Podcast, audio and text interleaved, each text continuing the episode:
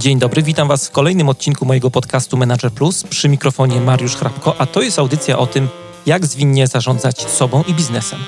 Jeżeli chcecie, żeby coś zmieniło się w Waszym życiu i czujecie potrzebę ciągłego szlifowania swoich umiejętności, zapraszam do słuchania moich audycji.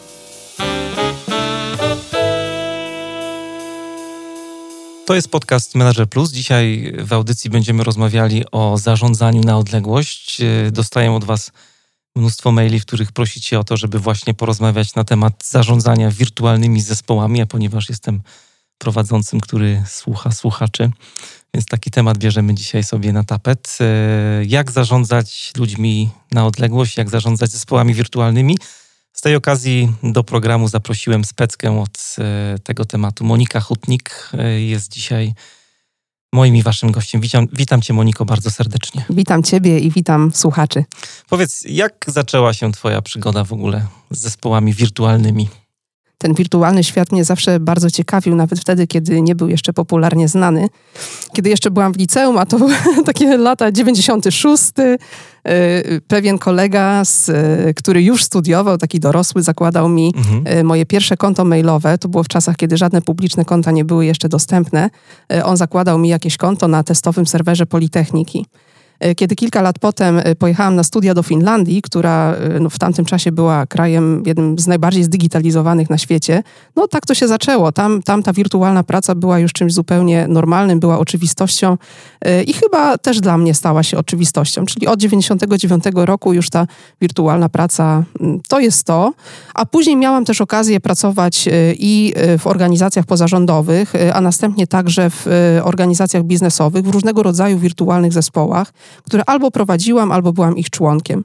E, teraz pracuję jako konsultant e, i bardzo dużo mojej pracy e, to jest właśnie praca z międzynarodowymi zespołami, które najczęściej pracują z różnych lokalizacji, pracują wirtualnie. Także powiedziałabym taka przyjemna codzienność. Mhm. Kiedyś ten temat, tak jak opowiadasz historię czasów licealnych swoich, to pewnie raczkował jeszcze, a dzisiaj to jest taki tak. temat grzałka, można powiedzieć, i właśnie zwłaszcza w zarządzaniu, w prowadzeniu współczesnych organizacji.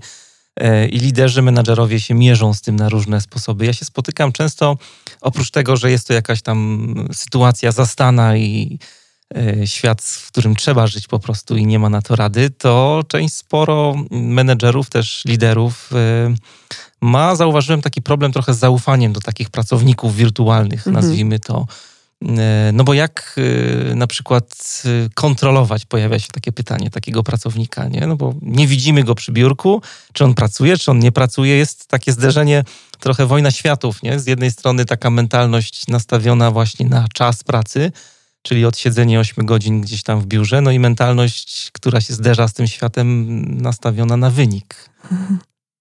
Tak, jak najbardziej. W ogóle to pytanie, które ty podajesz, jak mogę kontrolować y, moich pracowników w wirtualnym zespole, to jest pierwsze, najczęstsze, najbardziej typowe i najbardziej klasyczne pytanie, które y, pada z ust menadżerów, którzy, y, którzy do tej pory nie prowadzili wirtualnego zespołu. I to też jest taka jakby największa obawa. Mm, ja mogę, mogę na tą obawę odpowiedzieć tak.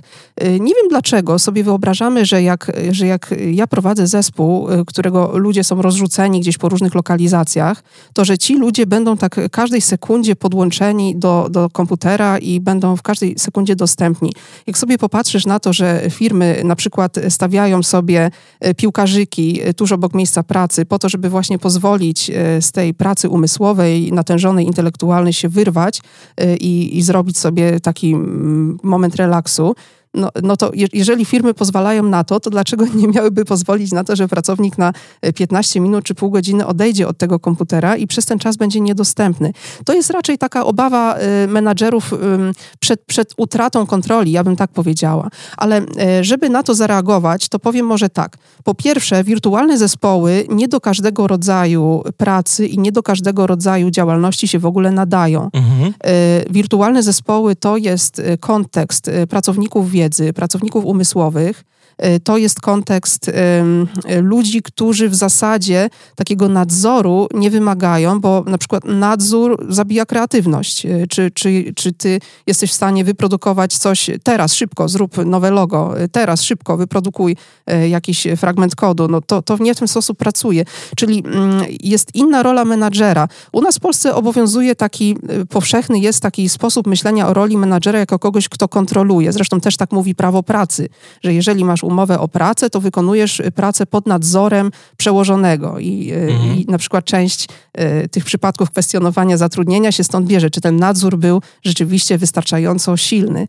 Y, a wydaje mi się, że rzeczywistość dawno już wygląda inaczej, czyli y, wirtualne zespoły to są zespoły ludzi, którzy są w stanie pracować samodzielnie, którzy są w stanie pracować nie pod bezpośrednim nadzorem, tylko raczej w odpowiedniej koordynacji z resztą zespołu. I jeżeli ktoś ma taką obawę, no ale jeśli ja na przykład napiszę mu coś na Messengerze, a on będzie niedostępny, no to też do zespołu należy wypracowanie sobie sposobu, jak sobie radzić z tymi sytuacjami. Czy wtedy się umawiamy, że jak co, to chwytam za telefon i dzwonię do tej osoby, czy, czy na przykład umawiamy się, że ta osoba odchodząc od komputera e, wyraźnie zaznacza, jaki ma swój status, na przykład czy idzie na kawę, czy bierze lunch break, czy, czy to jest jeszcze coś innego, tak żebyśmy czuli się w, w kontroli. I wreszcie kontrola tego, czy, czy pracownicy pracują wirtualnie, czy nie, jest po prostu widoczna przez ich wyniki. Jak mają wyniki tej pracy, to znaczy, że pracują. Jak nie ma wyników, to znaczy, że albo nie pracują wystarczająco, albo jest innego rodzaju problem pracy w, tym, w pracy w tym wirtualnym zespole. Jest taka książka, która jest trochę pochodną tego, co mówisz. E, być może się na nią gdzieś tam natrafiłaś. Why Work Sucks. E, takie dwie panie napisały i w ogóle no, historia jest ciekawa, bo one ukuły też, e, tam jest taka sentencja, którą często można usłyszeć, jak się gdzieś googluje czy przeczytać, jak się googluje temat pracy zdalnej, że praca to nie jest y, miejsce, do którego chodzisz, tylko to jest to, co robisz. Nie? To jest stan takie, umysłu. Tak, to jest stan umysłu e, i tam się pojawia takie też e, określenie, takie taki akronim, akronim ROWE. Results mhm. Only Work Environment, nie? Mhm, czyli mhm. takie miejsce pracy, które jest nastawione właśnie na, na wyniki. Tak, y, w tych, y, w tych wirtualnych zespołach czy wirtualnych grupach, z którymi pracuję, często jest też tak, że zespół ma wprawdzie określone godziny pracy, czyli godziny, kiedy członkowie tego zespołu są dostępni, ale one wcale nie muszą być sztywne i wcale nie muszą też być takie same dla, dla każdego. E, czyli ta wirtualna praca, ona właśnie daje tą możliwość e, takiego komponowania sobie e, trybu i intensywności pracy, który będzie no, no w jakimś większym stopniu może odzwierciedlał mój naturalny styl pracy niż takie siedzenie w biurze od 8 do 16 przykładowo. Więc tutaj jest dużo takich szans, które daje wirtualna praca. Poza tym też teraz nasz polski rynek pracy zmaga się z takim problemem dostępu do talentów, czyli innymi słowy po prostu pozyskiwania ludzi do, do pracy. E, a część tych talentów siedzi w mniejszych miejscowościach, na przykład częściowo może opiekują się jakimś członkiem rodziny, albo mają taki wybór życiowy, że nie chcą pracować w dużym mieście, tylko wolą e, pewien taki spokój mniej, mniejszej, mniejszego miasta. I oni wtedy nie będą dostępni na dojazdy do Warszawy czy dojazdy do Krakowa, ale jak najbardziej są w stanie pracować w takim trybie wirtualnym, są chętni, są gotowi, są zmotywowani i otwierając się na tą pracę wirtualną, Y, zyskujemy do nich dostęp po prostu. No też czas dojazdu do pracy. Nie? Ostatnio tak. rozmawiałem w firmie z dziewczyną, która mówi, że no dwie godziny traci na dojazd i ma dwa razy w tygodniu pracę zdalną. Tak jeśli jeździ na rowerze, to, to okej, okay. ale jeśli autem. w korkach, to, to gorzej, bo to mhm. nawet sam stres, którego inaczej nie masz jak y, zdjąć mhm. siebie. Tak y, wchodząc głębiej, zanim może wejdziemy głębiej w ten temat, to może byśmy zaczęli od takich rzeczy zupełnie podstawowej, e, bo mówimy o zarządzaniu zespołami wirtualnymi. Czym jest zespół wirtualny w ogóle może? Powiedzmy parę słów, czym jest zespół. Mhm, mhm. Fajnie, że o tym mówisz. E, w takiej praktyce, jak się rozmawia o pracy z wirtualnymi, to najczęściej się rozmawia o pracy z wirtualnymi zespołami ale jak tak popatrzymy na to, y, czy to rzeczywiście są zespoły, to można się zastanowić. Jeżeli y, przykładowo oni pracują w skramie, no to na, na 99% to jest zespół. Są od siebie współzależni, jest to, jest to y, kilka osób, czy jakaś liczba osób, które pracują wspólnie w ale stronę jakiegoś tak celu. mocno wyciągnął ten temat zespołowości, bo wcześniej tak... Tak. Ja miałem wrażenie, że w ogóle mm, jakby ta etykieta zespół, zespół projektowy jest mhm. trochę naciągana, że my mówimy o zespołach projektowych, ale Gdzieś tam koniec końców to się sprowadza do tego, że jest jakiś szef, kierownik projektu, który rozdziela zadania. Ci ludzie mają bardzo indywidualne w związku z tym cele i tematy, którymi się opiekują, ale no zespół to jest tylko z nazwy, tak na dobrą Dokładnie sprawę. Dokładnie no. tak. Ta nazwa jest troszeczkę y, może nadmiernie często używana. Jeżeli mamy przykładowo taką strukturę, że jest y, globalny koordynator jakości y, na świat, mhm. który następnie kaskaduje odpowiedzialności w regiony, czyli przykładowo dociera to do Europy, która jest podzielona na pięć podregionów i, i każdy z tych podregionów ma koordynatora, no to ci ludzie najczęściej siedzą w różnych miejsc, miejscach i, i to jest coś, co myślelibyśmy nazwać wirtualny zespół, ale tak naprawdę oni w ogóle nie pracują razem. Oni dostają razem polecenia, które przychodzą z góry, mają, każdy z nich ma swoje zadanie wdrożyć je w swoim regionie, y, mają jakieś takie, mm, nie wiem, y, rozmowy, jak tam każdemu idzie, przegląd statusu, ale y, tak naprawdę nie pracują razem, czyli to jest bardziej grupa niż zespół. Mm, bo grupa to jest coś takiego jak y, na przykład, wiesz, stoisz na przystanku, każdy czeka na autobus, każdy chce tym autobusem dojechać no, w tą stronę, gdzie ten autobus jedzie, ale tych ludzi ze sobą no, raczej niewiele łączy. I, to jest taka, taki przykład y, grupy pracującej wirtualnie, zdalnie. Bardzo częsty przykład w tych wirtualnych kontekstach. W tych wirtualnych kontekstach mamy też do czynienia jeszcze z czymś takim, co się nazywa network, y, czyli sieć. E, czyli to są już różnego rodzaju powiązania, takie mniej i bardziej luźne, e, które występują stale lub się zmieniają, e, ale w wirtualnym kontekście jest to o wiele bardziej zauważalne niż w kontekście face to face. Mhm. A od strony składu takiego zespołu wirtualnego, czyli czy jeżeli mamy na przykład jedną osobę, która pracuje w jakiejś innej lokalizacji, nawet jakbyśmy wzięli kontekst polski, nie mamy biuro, które jest w Warszawie, tam siedzi gro e, programistów, załóżmy, no jeden programista jest gdzieś e, w Trójmieście. Czy to już jest zespół wirtualny, czy... No bo pojawia się też coś takiego jak zespół rozproszony. Nie wiem, czy nie mieszam tutaj pojęć teraz. Można się zastanawiać, gdzie jest ta granica. Ja nad tym się aż tak dokładnie nie zastanawiałam, bo dla mnie jest bardziej ciekawa dynamika tego, co się dzieje mhm. w tym zespole. Czyli jeżeli masz taką sytuację, że y, siedzą ludzie w Warszawie, a jest jeden taki wolny elektron, który gdzieś siedzi w Gdańsku albo gdziekolwiek indziej tak naprawdę, po prostu nie, nie w tym samym miejscu, to mamy sytuację taką, kiedy Y, ci jakby, którzy siedzą razem, wiedzą coś więcej, mają dostęp do większej informacji, większa dynamika u nich następuje, te wszystkie małe rozmowy, niż ten jeden, który siedzi gdzieś tam na zewnątrz. On jest takim satelitą. Y, I teraz, jeżeli y, jesteś menadżerem takiego zespołu, to musisz tą sytuację obdarzyć szczególną uwagą. To znaczy, na pewno będzie takie poczucie ze strony tego elektronu, elektrona, tego satelity, że on wie mniej, że ma dostęp do mniejszej liczby informacji, że nie jest angażowany, że nie czuje się tak związany z kolegami, on tak będzie y, prawdopodobnie coraz bardziej się oddalał, separował, czuł się coraz mhm. bardziej samotny, aż w końcu odpadnie naturalnie, tak jak odpada jakaś taka uschnięta gałąź, Y, I tego nie chcesz. Jeżeli masz taki setup, taki układ zespołu, to chcesz, żeby on pracował w takim układzie. Więc wtedy, jako menadżer tego zespołu, tą wirtualną jedną gałąź potrzebujesz obdarzyć szczególną uwagą. E, chciałem dopytać jeszcze tutaj, czy, czy uważasz, że taki zespół wirtualny tak faktycznie na 100% jest zespołem? Kiedyś się nad tym zastanawiałem dość mocno.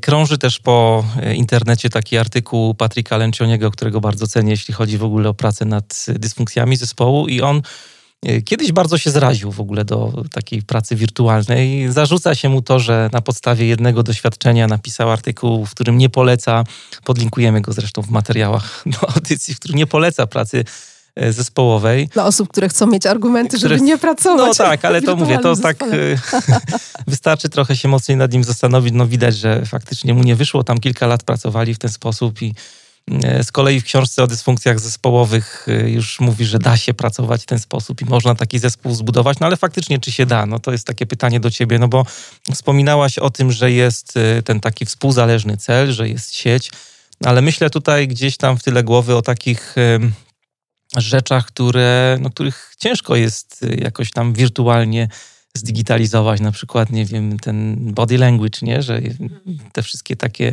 E, nasza mimika podczas spotkań, to jak my reagujemy. E, poza tym jeszcze kwestia takiego e, bycia w zespole. Nie? Jesteś, siedzisz sobie w jednym miejscu i tak spontanicznie ludzie zaczynają opowiadać o jakichś swoich doświadczeniach takich domowych, gdzieś ktoś był na fajnym, nie wiem, wyjeździe na przykład, komuś się urodził syn i tak jakoś na bieżąco tym żyje i są emocje i to wszystko w tym takim tyglu jakby fizycznie widać, nie? Jak jesteś w takim świecie realnym, no to jest problem, nie? Jest to, jest to jakieś wyzwanie, z którym można sobie pewnie jakoś poradzić, ale czy faktycznie taki zespół z krwi i kości twoim zdaniem da się zbudować? w świecie wirtualnym. Jakbyś sobie popatrzył na to, co się dzieje w literaturze y, i tam nie wiem, w popularnych artykułach i tak dalej przez te ostatnie, nazwijmy to kilkanaście może lat, to zauważysz, że mm, ci, którzy y, twierdzą albo twierdzili, że, że wirtualnie to się nie da, bo to wymaga tylko face-to-face -face kontaktu, no to są ci, którzy po prostu tego kontaktu wirtualnego mieli za mało. Na, na przykład niektórzy uważają, że re, prawdziwe relacje można budować tylko face to face. Widocznie nie doświadczyli nigdy pracy w zespole, w którym istniały prawdziwe relacje, który to zespół składałby się tylko i wyłącznie z wirtualnych kolegów. Wydaje mi się, na przykład w środowisku coachingowym jest taka debata. Niektórzy uważają, że prawdziwy coach może pracować tylko face to face. Ja 95% sesji robię wirtualnie, przez telefon, czasami nawet bez wizji.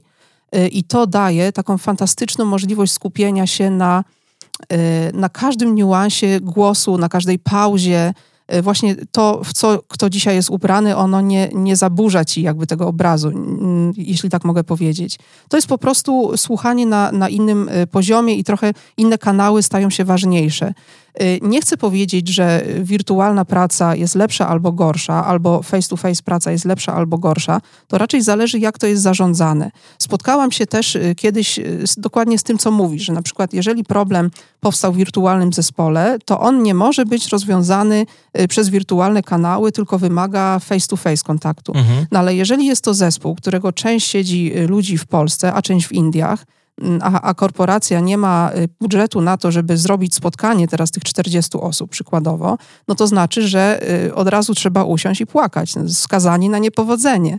Tymczasem praktyka wykazuje, że y, trzeba dołożyć więcej starań, trzeba się bardziej napocić, trzeba robić innymi kanałami, ale można osiągać tak samo efekty tej wspólnej pracy, dobrej komunikacji, efektywności Y, to y, przestaje być taką mordęgą, a zaczyna być po prostu efektywną, wspólną pracą. Tak. Zresztą y, wiem, co mówię, bo na, na, na tle wielu firm szkoleniowych, które tu w Polsce funkcjonują, myślę, że my jesteśmy jedną z nielicznych, które praktycznie całkowicie wirtualnie pracujemy. Pracujemy tak od lat. Zaczęliśmy tak pracę przez przypadek, nie to, żeby to był plan, Y, I y, myślę, że jako organizacja pracujemy bardzo wydajnie, efektywnie i to nie oznacza, że, że nie zdarzają się te małe takie, o kurczę, nie wiedziałam tego, że coś tam u ciebie się wydarzyło, ale to oznacza, że obdarzamy szczególną uwagą te y, właśnie okazje do wy, wymienienia się tym, co u ciebie. Ktoś się zaczął mhm. uczyć grać na pianinie. To oznacza, że na przykład E, jeżeli ja rozpoczynam rozmowę update'ową e, z, z, kilkoma osobami z zespołu, to może najpierw za, za, zaczynamy sobie od takiego małego check-inu, co u kogo słychać. I to jest ta okazja, którą stwarzam celowo do tego, żeby właśnie te małe informacje budujące relacje mogły się pojawić.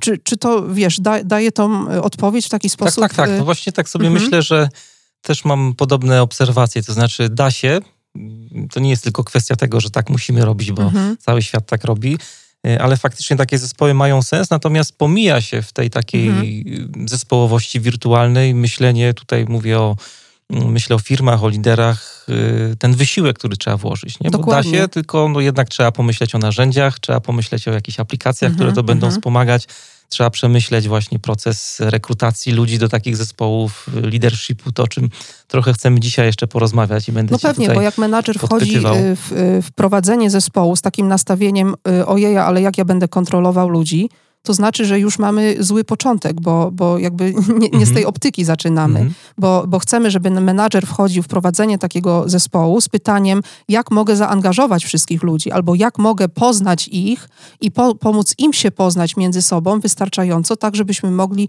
dobrze ze sobą pracować. To są zupełnie inne pytania, wiesz, ten mindset, z którym wchodzisz tak na... Tak sobie myślę, że też y, to wymaga trochę większej świadomości od liderów Bardzo. w kontekście jakby pracy zespołowej, nie? Na co trzeba zwrócić uwagę, co powinniśmy zapewnić takim zespołom, no żeby te zespoły jakoś faktycznie efektywnie funkcjonowały, nie? Bo nie mhm. da się po prostu stworzyć zespołu i na zasadzie takiej, że każdy pracuje w innej lokalizacji, no i mamy zespół wirtualny. Samo Hura. sobie. A wiesz, jest taka ciekawa rzecz y, związana z tymi wirtualnymi zespołami. Y, znasz na pewno te fazy takie, jak rośnie zespół, czyli najpierw jest takie y, forming, formowanie, mhm. sztormowanie, normowanie i później ten zespół osiągający tak. świetne wyniki. Więc to jest takie niezwykłe w tych wirtualnych zespołach, no i to pokazuje tą trudność też pracy z nimi. Jak siedzisz w jednej lokalizacji i, i jakby ludzie pracują ze sobą na co dzień, to y, nie, nie, tylko wiedzą i czują, gdzie każdy z nich jest w jakiej fazie tego, czy w tej chwili dopiero wchodzą, tak trochę się obwąchują na początek, czy właśnie pracują nad y, określeniem granic i wzajemnego sposobu pracy, czy zaczyna to się normować, no jakby wiedzą, w której są fazie, także poprzez obserwowanie reakcji swoich kolegów. Ale ponieważ w wirtualnym świecie mm, to obserwowanie reakcji swoich kolegów albo zdarza się na przykład asynchronicznie, albo masz niepełne informacje, albo może nie masz dostępu do tych informacji, jeżeli ich sobie nie stworzysz. Na przykład jak nie zapytasz kogoś, jak, jak doświadczasz tej współpracy, jak, jak widzisz tą naszą pracę w zespole, to się nie dowiesz po prostu, nie zaobserwujesz tego, musisz to zwerbalizować. Mhm. I jako y, efekt tej sytuacji w wirtualnych zespołach może być tak, że ludzie określają się, że są na różnym jakby etapie na przykład ktoś myśli, że, że już pracujemy ekstra jako zespół, bo tak długo się znamy i mamy tą fazę performing, czyli świetnych wyników, a ktoś inny dopiero zaczyna mhm. doświadczać pierwszych takich y, nastąpnięć na odciski, pierwszych konfliktów i właśnie zastanawia się, jak się do tego zabrać, czyli jest w fazie storming, sztormowanie. Y, I to jest niezwykłe. Jak teraz Ciekawe zarządzasz. To, co mówisz, tak, jest. tak. A jest, jest jakiś moment synchronizacji, że dochodzi mi do momentu, że czujemy tak samo, czy każdy może mieć właśnie jak tak, jak tym nie zarządzisz, no to, to mhm. rzucasz wszystko na szale losu. I mhm. ten moment albo jest, albo nie jest, a ty o nim albo wiesz, albo nie wiesz, jako menadżer. I teraz, jeżeli chcesz mieć kontrolę, bo menadżerowi pytałem, jak możemy mieć kontrolę. Na przykład fajnie by było, żeby menadżerowie mieli kontrolę nad tym, w którym momencie, w którym stadium jest ten zespół. Bo jeżeli ludzie są w fazie formowania, to menadżer potrzebuje zachęcać ich do e, jakby e, no, bycia bardziej otwartym tym na to, że na przykład między nimi są różnice. Jeżeli są w fazie sztormowania, musi dbać o to, żeby te wypracowane granice były zdrowe dla wszystkich i tak dalej. To, to, to są konkretne działania menedżerskie, takie związane z budowaniem y, zespołu. Y, a w wirtualnym zespole jak to można zrobić? No po prostu jakiś pomysł, zapytać ludzi, jak widzisz tą naszą pracę w zespole, y, albo pokazać im ten model. To, najlepsze jest takie świadome zarządzanie. Pokazujesz ludziom ten model, patrzcie, tak y, budują się zespoły, jak się widzicie, każdy z was, gdzie się widzicie na tym, na tym kółku.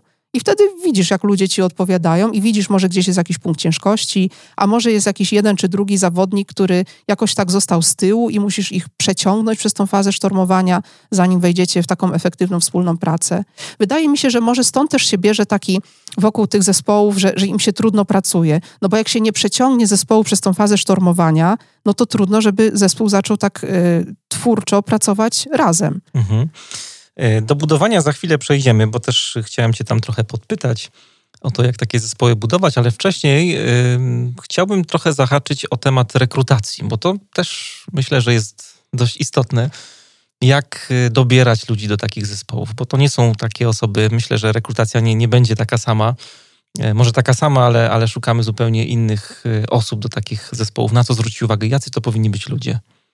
Ja przyznam ci się, że ja pracuję z zespołami, które już istnieją y, i nie pracuję w obszarze rekrutacji do tych zespołów, ale jak myślę o tym, y, jak rekrutować, y, do, do, to dla mnie najważniejsze jest jednak nastawienie. Jeżeli ktoś jest zaciekawiony tą pracą w wirtualnym zespole i widzi to jako na przykład okazja życiowa albo ciekawe doświadczenie, to ta osoba się nauczy tej pracy w wirtualnym zespole. Po prostu normalnie się tego nauczy, tak jak tak jak wszystkiego innego można się nauczyć, bo to jest rzecz do nauczenia się.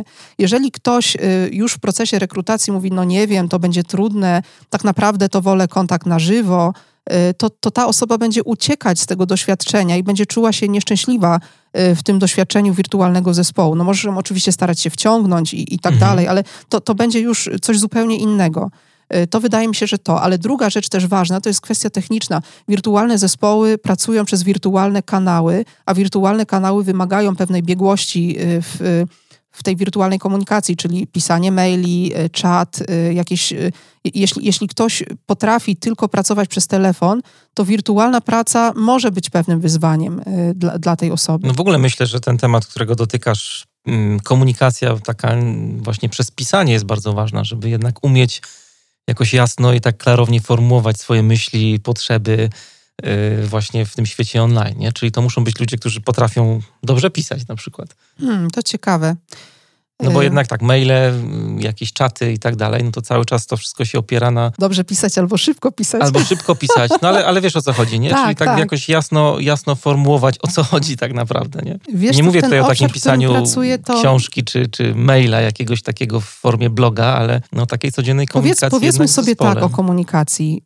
Są różne sposoby komunikacji w tym wirtualnym mhm. zespole, czyli tak, zawsze może być jakieś spotkanie face to face. Są dalej wideokonferencje, czyli takie masz głos, masz, masz Y, są y, te, rozmowy telefoniczne, telekonferencje, rozmowy telefoniczne. Są różne formy czatów, messengerów, takich komunikacji, takiej instant, na żywo. No i wreszcie, i wreszcie maile. Mm, większą sztuką y, jest dobrać odpowiedni kanał do odpowiedniego rodzaju pracy, niż to, że żeby rzeczywiście tak doskonale formułować myśli w jakiś taki bardzo klarowny sposób. Bo nawet jeśli tobie się zdaje, że to jest takie klarowne, to inni i tak cię mogą inaczej mhm. zrozumieć. Mhm. Czyli ważniejsze jest to, żeby zamiast, zamiast starać się wyprodukować jakiś idealny tekst, ważniejsze jest y, y, zadbać o to, żeby móc uzyskać odpowiedni feedback na temat tego, jak ten tekst został przyjęty. Paradoksalnie, wiesz, w tym, w tym wirtualnym świecie. Y, więcej y, umiejętność y, za, za, zasięgania języka na temat opinii, reakcji tej drugiej strony. To jest mhm. ważniejsze. A jeśli chodzi o kwestię takiej też samodyscypliny i organizacji pracy. Ciekawe. No bo y, jesteśmy sobie w stanie wyobrazić, ja przynajmniej jak y, bym szukał takiej osoby do zespołu wirtualnego, że to musi być ktoś jednak, kto pracuje, to potrafi pracować samodzielnie, bo tutaj no, większość pracy no, musisz sobie trochę zorganizować, dostajesz jakieś cele, ale nie masz szefa, który ci będzie cały czas nad tobą E, stał z linijką i pokazywał, co masz robić, tylko e, przez organizację pracy wyobrażam sobie, że to muszą być osoby, które potrafią jakoś też swoimi zadaniami zarządzać, potrafią, potrafią ustalać priorytety w tym swoim kubełku zadań e, codziennych. ale czy nie jest tak w tej pracy takiej na żywo też, że, że też tego potrzebujesz? Y, też dostajesz od szefa na przykład pięć zadań i musisz no, ale sobie jednak to ułożyć. W firmach to różnie bywa. Jednak ludzie jak wchodzą w strukturę, to bardzo dużo rzeczy dostają na tacy gotowych. Aha. Nie? A, A dlaczego jednak... mielibyśmy czegoś więcej wymagać od tych wirtualnych? Wiesz, jakieś takie nierówne te wymagania są. Mhm. tak, no tak się zdaje, nie? Mhm. Tak, takie jest, jest coś takiego. Tak, normalnie taki sposób ułożenia sobie własnej pracy, ale tego wymagamy od każdego pracownika nie, nie tylko od wirtualnego. Jeżeli ktoś na przykład się. Tylko, że właśnie normalny no. taki pracownik, od którego się to wymaga i tego nie robi, to jakoś w tej pracy takiej, nazwijmy to na przykład korporacyjnej, sobie poradzi, nie? Bo wpadnie w tą taką rurę organizacji i tam jakoś to wszystko się poukłada. W takim świecie właśnie wirtualnym, jak ktoś nie będzie sobie radził z tą organizacją taką codzienną, nie będzie miał samodyscypliny, żeby się gdzieś nie wiem, zamknąć w pokoju. Też sobie wyobrażam, że jakaś przestrzeń jest potrzebna, żeby przestrzeń ten ktoś miał pokój. Tak jak siedzimy tutaj, jeden pokój mam w ogóle wydzielony do takiej pracy e, mojej. Hmm. No bo wiesz, trudno jest pracować przy dzieciach biegających e, przy, nie wiem, stole kuchennym, nie? No bo pewnie się da, no, ale może być ciężko, jak ktoś wchodzi na stałe w taką pracę zdalną. E, czyli mamy tutaj takiego, taką sytuację, jak e, pracownik, który nie, nie, jakby nie osiąga tych zamierzonych rezultatów, no i jakby domniemanie jest takie, że on w takim razie trudno mu jest zorganizować własną pracę. No to jest normalnie rola menadżera, czyli mhm. jeżeli prowadzisz taki zespół i widzisz, że masz kogoś, albo może kilka osób, które jakoś odstają, miały ci dostarczyć coś na wtorek, a przysyłają ci na czwartek, albo miały ci dostarczyć coś w jakimś formacie, przysyłają w innym, albo to jest niekompletne, to znaczy, że jest jakiś problem, y, który trzeba rozwiązać. I teraz y, Twoja praca jako menadżera nie różni się wiele od pracy, którą byś miał do zrobienia w zespole na żywo. Czyli tak samo potrzebujesz y, z tym pracownikiem porozmawiać i zrozumieć, na czym polega ten problem. Czy ten problem polega na tym, że on źle coś zrozumiał, czy ten problem polega na tym, że on na przykład ma zbyt dużo zadań z innych projektów, o których może ty nie wiesz i, i on nie, nie może tego wtłoczyć wszystkiego, czy może rzeczywiście on y, ma, ma tak dużo rozpraszaczy, przykładowo w domu, czy w tym miejscu, które pracuje, w którym pracuje, że, że nie jest w stanie. No i wtedy jest zawsze przestrzeń do rewizji, czyli mhm. y, może być tak, że niektórzy ludzie proszą o to, żeby pracować wirtualnie i żeby mieć home office, a inni proszą o to, żeby nie pracować wirtualnie i żeby móc przyjeżdżać do biura, jeśli jest taka możliwość. Więc teraz Twoją rolą jako menadżera jest rozpoznać, czego potrzebuje Twój pracownik i na czym polega ta trudność. Mhm. Trudno by było domniemywać, że jeżeli pracownik nie dowozi rezultatów na czas, to znaczy z automatu, że on ma problem z wirtualną pracą i nie może się zorganizować. To jest tylko jedna z wielu przyczyn. I, i ta rozmowa pokazuje nam, jakie takie jakby są takie, strach ma wielkie oczy wokół tych wirtualnych zespołów. Nie jeszcze coś no takiego? No trochę cię prowokuje tutaj, tak, no, żeby widzę. wejść w buty osób, które słuchają. I myślę, że się tak. sporo osób też zastanawia nad tym wszystkim, bo tak jak mówię, dostaję maile i w firmach e, też dostaję pytania od ludzi właśnie, czy to jest zespół, tak jak cię tutaj pytałem, mhm. czy to nie jest już zespół, czy to jest jakaś fikcja, my ściemniamy trochę nazywając to zespołem. Wiesz, jak na przykład ludzi do y, zlecam zespołów. jakieś zadanie. Y, przykładowo y, przygotuj zestaw slajdów na temat jakiś tam. I, I, nie wiem, czy ta dziewczyna pracuje nad tym, czy nie, bo, bo, nie widzę jej aktywności, a nie mogę do niej podejść do biurka i zobaczyć, nad czym ona akurat pracuje. No to jak to mogę rozwiązać, jeśli jest to mój niepokój? Zresztą mogę, mogę też na pewno chce, chcieć się upewnić, że ona mi na, na za dwa dni to dostarczy. No po prostu dzwonię i pytam, jak tam pracujesz nad tym, ile masz zrobione? Y, czy masz jakieś trudności, co potrzebujesz, co dla ciebie jest łatwe, co jeszcze będziesz robić, mhm. Y, czym się zajmujesz dzisiaj, czym jutro. No normalna jest to rozmowa menadżerska, ale nawet koleżeńska, bo wiesz, nie musisz być menadżerem kogoś, żeby taką rozmowę zrobić. A jak y, na przykład jest, przyszło ci to pytanie do głowy o godzinie 19.30, to może i nie możesz spać, już sobie myślisz z tego powodu, to, to może po prostu możesz na czacie ją zahaczyć, a jeżeli macie w zespole taką zasadę, że przykładowo czat jest nieaktywny po, po 17 czy po 18, tak żeby ludzie y, nie, nie, nie przeszkadzać im w domowych sprawach, to ona odczyta to następnego dnia rano i, i ci da odpowiedź. No, to jest normalna rzecz, wydaje mi się. No w ogóle tutaj kilka takich... Ja trochę tak odczarowuję. Wyjdzie nasza rozmowa dobrze. tak, nie, że, nie, no że nic nie ma specjalnego w tych wirtualnych zespołach, no ale tam jest trochę specjalnych mhm. rzeczy też. E, ale a propos zasad, myślę, że to jest też dość ważne, żeby te zasady jakoś tak jasno, czytelnie już od samego początku formułować. E, to, o czym teraz mówisz, o tym czacie, przypomniała mi się taka sesja, mieliśmy taki team coaching dla zespołu scrumowego, dla jednego zespołu wybranego. E, był product owner, był scrum master i cała ekipa. No i wyszła taka bardzo ciekawa kwestia, która jest myślę dość ważna a propos też zasad. Y, chłopak y, właśnie cały czas się upierał przy tym, że on chce się komunikować z product ownerem za pomocą y, Slacka. Czyli no nie telefon, właśnie product owner chciał wszystko telefonicznie załatwiać, no ale jak później temat trochę rozgrzebaliśmy, okazało się, że dla tego chłopaka jest dużym problemem rozmowa telefoniczna, bo jest w innej lokalizacji, jest pracownikiem jakby wynajętym do tego zespołu, E, pracuje e, na tak zwanym open space i mają swoje godziny ciszy na tym open space i no nie zawsze jest w stanie przez telefon rozmawiać, a jak chce porozmawiać nawet, to musi brać e, kompa ze sobą i gdzieś tam wychodzić, więc dużo łatwiej mu jest się porozumieć na Slacku, tylko był taki tam challenge, że product owner nie reagował, więc żeśmy rozmawiali, jakby to był taki case akurat przy tej sesji team coachingowej. No ale właśnie to zmierzam do tego, że te zasady, takie dogadanie się na początku, nie wiem, wypracowanie jakichś takich norm zespołowych na początku byłoby tutaj e, bardzo istotne, mimo że to też e, powinno się pojawić w zespołach tradycyjnych, tak jak mówisz, a propos budowania takich zespołów. Tak, jak powstaje zespół, to jest najlepszy pierwszy możliwy pomysł, czyli określić, jak pracujemy, co robimy, kto robi co, kto się z kim komunikuje, jakim kanałem, jak często kto się komunikuje jak wewnątrz, a kto się y, komunikuje jak na zewnątrz i jakie są role w zespole. Y, przykładowo, mm, widzisz, do nas, do nas niestety częściej trafiają takie zespoły, które już mają kłopoty, zamiast takie zespoły, no które tak. dopiero powstają i myślą o tym, jak zapewnić efektywną pracę. Ale to może wynikać z tego, że nie ma tej świadomości, jak się już ten Chyba pociąg tak. rozpędzi, no to już później i, Potrzeba y, kogoś, żeby go. Wiesz, oni, oni sobie na przykład zarzucają, że jest chaos komunikacyjny i, y, i że y, jakby każdy mówi coś innego. I, no, no i jakby mhm. wiesz, rzeczy tego typu, z tego już wynika jakieś wzajemne różne uprzedzenia, konflikty, niesnaski. No, następne rzeczy to już jak domino lecą. I teraz ja, ja pytam, a w jaki sposób dowiadujecie się, co się dzieje w zespole? E, no to, to mówią, jak jest spontaniczna potrzeba rozmowy, to łapiemy za telefon, coś rozmawiamy, takie operacyjne sprawy. A ja mówię, no a waszym problemem jest to, że, że się pojawiają jakieś projekty od koleżanki, y, które są zrzucane na ciebie. Ty nie wiedziałaś w ogóle, że ten projekt y, istnieje i jesteś wkurzona, że nagle dostajesz jakieś coś, co było od trzech miesięcy wiadomo, że i tak przyjdzie do ciebie, a ty teraz jesteś zaskoczona. Jak się dowiadujesz o takich rzeczach? Czy robicie sobie jakieś takie przeglądy wspólnej pracy zespołu?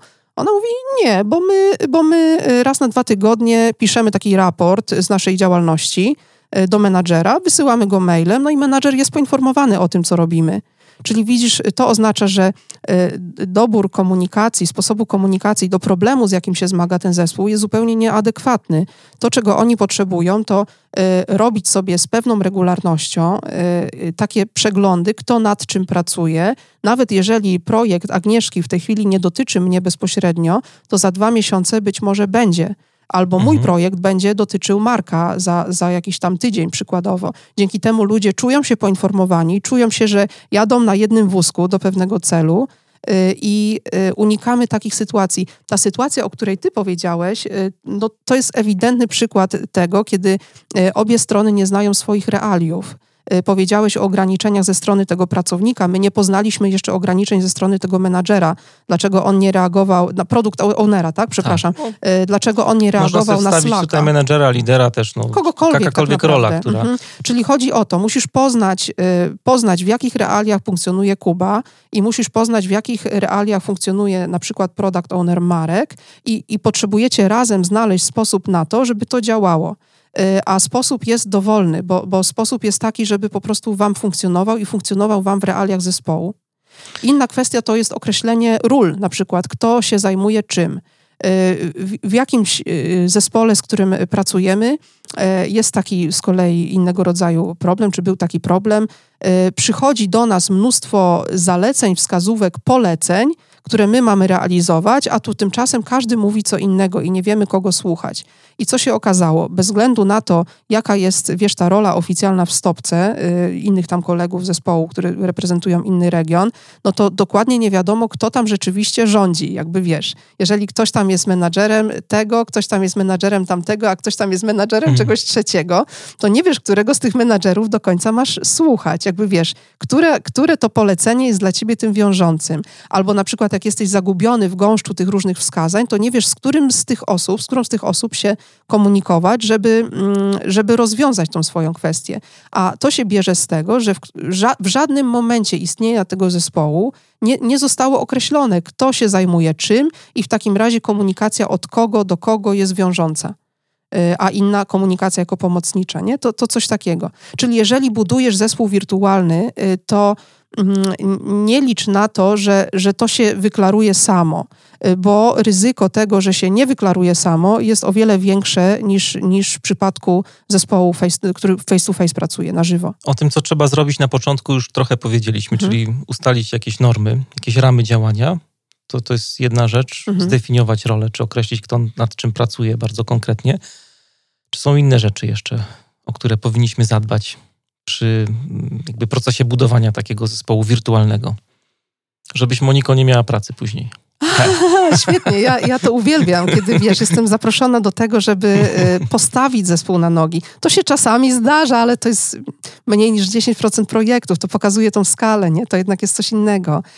Y, czyli tak. Mm, dobre odpalenie zespołu, to, to, jest taka pokusa w nas wszystkich. Ruszamy do działania, jest ten zespół, dobra, no to zaczynamy. Kto tam robi co? Dobra, to ty teraz takie zadanie, ty tamto. I sprawny menadżer wyobraża sobie, że jest sprawny wtedy, kiedy dobrze porozdzielał zadania. Tylko, że w wirtualnym zespole potrzebuje najpierw się dowiedzieć na przykład czegoś takiego. Ja pracuję na open space, są godziny wyznaczone ciszy, kiedy nie będę mógł odpowiadać na telefony, choćbym stanął na głowie. Albo ktoś inny ma jakieś, y, jakieś inne ograniczenia czy warunki, czyli sprawny menadżer musi poznać realia poszczególnych członków zespołu, ale to jest za mało, żeby menadżer znał realia tych członków zespołu, bo ludzie między sobą potrzebują, potrzebują y, znać też te swoje realia, żeby wiedzieć na przykład y, z Kasią y, komunikuje się w poniedziałki tylko w tych godzinach, ponieważ w innych godzinach ona ma jakieś regularne spotkania z jakimś innym zespołem projektowym, którego jest częścią. I tak dalej. Można sobie te wszystkie przestrzenie i ograniczenia wypisać. Warto też przeznaczyć czas na to, żeby poznać się jako ludzie. Na przykład niektóre zespoły, które zgłaszają się do nas z takim problemem, że mają konflikt, mają jakiś problem w tej wirtualnej pracy, Y, myślą, że tak jakby zamawiają u nas szkolenie międzykulturowe i, i wtedy chcą słuchać o tym, jak y, różni ludzie w różnych krajach, jak to tam funkcjonują i myślą, że tak sobie rozwiążą ten, ten problem. Ale ich problem nie bierze się z braku wiedzy, z tego, że ludzie nie są wykształceni, tylko ich problem się bierze z tego, że oni przez na przykład przez te ostatnie dwa lata nie udało im się dobrze skoordynować. Tutaj wiedza ma niewiele y, wspólnego z tym. Wiedza tak, ale wiedza na temat tego, jak mój kolega pracuje i w związku z tym, jak ja mogę pracować. Y, przykładowo, jeżeli pracuję y, w, w projekcie, gdzie u mojej koleżanki jest duża zmienność, bo ma na, na, przykład menadżera, który z dnia na dzień zmienia decyzję, ponieważ, ponieważ jest zmienna sytuacja tej firmy, a ja lubię mieć sobie zaplanowaną pracę, zresztą mam też takie ograniczenia, których inaczej nie przeskoczę. Przykładowo jestem z działu jakiegoś prawnego albo technicznego, technicznego, mhm. te rzeczy wymagają czasu, to moją rolą jest teraz y, dać y, informację, ja muszę mieć te rzeczy co najmniej 10 dni wcześniej, bo jak nie, to nie ruszę, no i wiesz, tu blokada, ale jej zadaniem jest też po pierwsze zrozumieć, ale też powiedzieć mi, y, ja będę ci dawać informacje kawałek po kawałku, tak żebyś mógł się już szykować do, do tego, co ma nastąpić. Każdy funkcjonuje w takich innych y, realiach. Czyli dobre odpalenie zespołu i, i dobre mm, postawienie zespołu na nogi jako menadżer, to oznacza być może jedno, dwa, może trzy spotkania, gdzie możemy się poznać troszeczkę. Można na przykład zrobić to w taki sposób, y, niech, niech każdy pokaże jakieś prywatne zdjęcie, coś związane związanego z hobby. Jeśli ktoś y, nie chce, to nie musi pokazywać, nie wiem, rodziny, mieszkania. Może, może pokazać y, ostatnie wakacje przykładowo, albo śmieszną sytuację, albo minę, którą robi y, i nie jest klasyczną miną skupioną przy komputerze, tak żeby ludzie mogli się poczuć nawzajem. I fajnie jest też zadbać o to, żeby każdy w tym zespole porozmawiał z każdym, czyli nawet jeśli chcesz jako menadżer, masz przykładowo 5, 7, nawet 10 osób w takim zespole, jeżeli ten zespół ma bardzo blisko ze sobą współpracować, pracować, to upewnij się, że Agnieszka rozmawiała z Martą, z Tomkiem, y, z Markiem, z Kubą i tak dalej, a Kuba rozmawiał też ze wszystkimi innymi i że ludzie wiedzą o coś o swoich realiach i że też czują taki kontakt, y, taki kontakt bezpośredni. To jest dobre postawienie zespołu na, na nogi. A oczywiście, jeżeli wchodzą strefy czasowe, różnice kulturowe, no to to się robi jeszcze bardziej skomplikowane, ale zacznijmy od, od tego, żeby była baza. Tak sobie myślę, że jeszcze przy odpalaniu takich zespołów trzeba mm, sobie uświadomić potrzebę narzędzi różnego rodzaju, które są potrzebne, żeby jakby umożliwić funkcjonowanie takich zespołów. Na co powinniśmy zwrócić uwagę? Na jakie narzędzia? To jest taki e, absolutny must have wirtualnego zespołu. A co ciekawe, bo ja może ciebie zapytam, te zespoły, z którymi ty pracujesz, jakich narzędzi lubią używać do swojej wirtualnej pracy? No jedna z rzeczy to jest taka komunikacja mm, typu chatroom. Mm -hmm, no to, to Slack przede wszystkim to jest takie narzędzie, które chyba jest najbardziej popularne w tym momencie. Chwalone też. Bardzo chwalone i do tego są też różne, różne apki, które można e, założyć. Tak sobie myślałem o tym, jak opowiadałaś o tym takim e, poznawaniu siebie. Jest taka fajna apka, o której też słyszałem, że zespoły gdzieś tam w firmach ją używają. E, nazywa się Donat, tak jak pączek to jest takie mm, wymuszanie parowania trochę, czyli jakieś tam trzy osoby na przykład są parowane z zespołu i rozmawiają na tematy niezwiązane jakby z pracą, nie? żeby się bardziej poznać. To jest taki narzędzie, to wymusza jakby w mhm, pewien, mhm. w pewien sposób. Mm, e, spotkałem się też z takim narzędziem, e, ale go nie używałem, przyznam się bez bicia, do takich rzeczy bardzo relacyjnych, miękkich, ale to a propos budowania zespołu, bo tam jeszcze e, teraz mnie zadajesz pytania, historyczny moment. Kiedyś to się musi odwrócić. Zawsze ja pytam, no. Mm, ale jest takie narzędzie też, y, nie wiem, czy dobrze wymawiam, Prelude, tak y, jak y, Preludium trochę, playprelude.com zdaje się. To jest takie narzędzie, które mm, umożliwia zbadanie takich trochę profili behawioralnych zespołu. E, tak jak na przykład rozmawialiśmy dzisiaj o Frisie trochę przed naszym spotkaniem, to mniej więcej to jest coś takiego, że jakby ustalasz sobie profil wirtualnie takiego zespołu, tylko że wszystko masz jakby w jednej apce, nawet oni poszli tak daleko, że e, nawet jakieś tam e, takie gry e, team buildingowe wprowadzili, więc to jest taka trochę abstrakcja dla mnie, jak, jak słuchałem o tym narzędziu. No ale dobra, ale to, to jest już taki bardzo, bardzo zaawansowany poziom myślenia o zespole, ale z takich narzędzi, które są niezbędne, no to o Slacku mówiłem, jakieś narzędzia takie z, z kamerką w tle do prowadzenia różnych spotkań online, no to, no to na pewno jakiś Zoom, nie? Google Hang, Hangout, Hmm. Ja używam Apira na przykład. Zresztą do nagrań tutaj, jak robię nagrania online w podcaście, to też przede wszystkim Apira ze względu na dobrą jakość. Skype jest takim też hmm. prostym narzędziem, które można wykorzystać. Widzisz, tych narzędzi jest mnóstwo. Narzędzia są drugorzędne, ja bym tak powiedziała. No ale też są też tutaj też są, akurat też potrzebne, nie? No potrzebne. bo jeszcze takie narzędzia są do, które się bardzo przydają akurat przy takich zespołach zwinnych, które się pojawiają do na przykład do prowadzenia retrospektyw zdalnych, mm-hmm. narzędzia do jakiegoś, nie wiem, brainstormingu takiego online, żebyś miała możliwość też wspólnego porysowania, po, przerzucania karteczek. E, I też takie narzędzie, które akurat e, w zespołach agile'owych jest na porządku dziennym, to są narzędzia, które mm, służą do takiego update'u bieżącej sytuacji w mhm. zespole. Nie? Myślę tutaj o zadaniach, jakieś takie różne scrumboardy albo taskboardy, gdzie faktycznie w takim rzeczywistym czasie widzisz, co się dzieje z pracą, ile zadań jest do zrobienia, ile jest w trakcie, ile zadań jest zrobionych. To myślę, że to też jest ważne. Akurat y, patrzę trochę przez pryzmat tych zespołów zwinnych, ale, ale myślę, że w każdym wirtualnym zespole taki update tego, co się dzieje, jeśli chodzi o pracę, to jakieś narzędzie powinno mm, zapewniać, czy to będzie Jira, czy to będzie jakaś Asana na przykład do zarządzania y, projektami Y, no ale coś takiego, co, co, co pokazuje, gdzie jesteśmy w tym naszym zespole wirtualnym, kto nad czym pracuje, gdzie te zadania są na przykład. Czyli wszystkie narzędzia, o których mówisz, to są narzędzia, które y, wspierają przepływ informacji, y, które wspierają komunikację i które wspierają, to były jeszcze te wisienki na torcie, budowanie relacji. Mhm. I narzędzi jest bardzo dużo do wirtualnej pracy.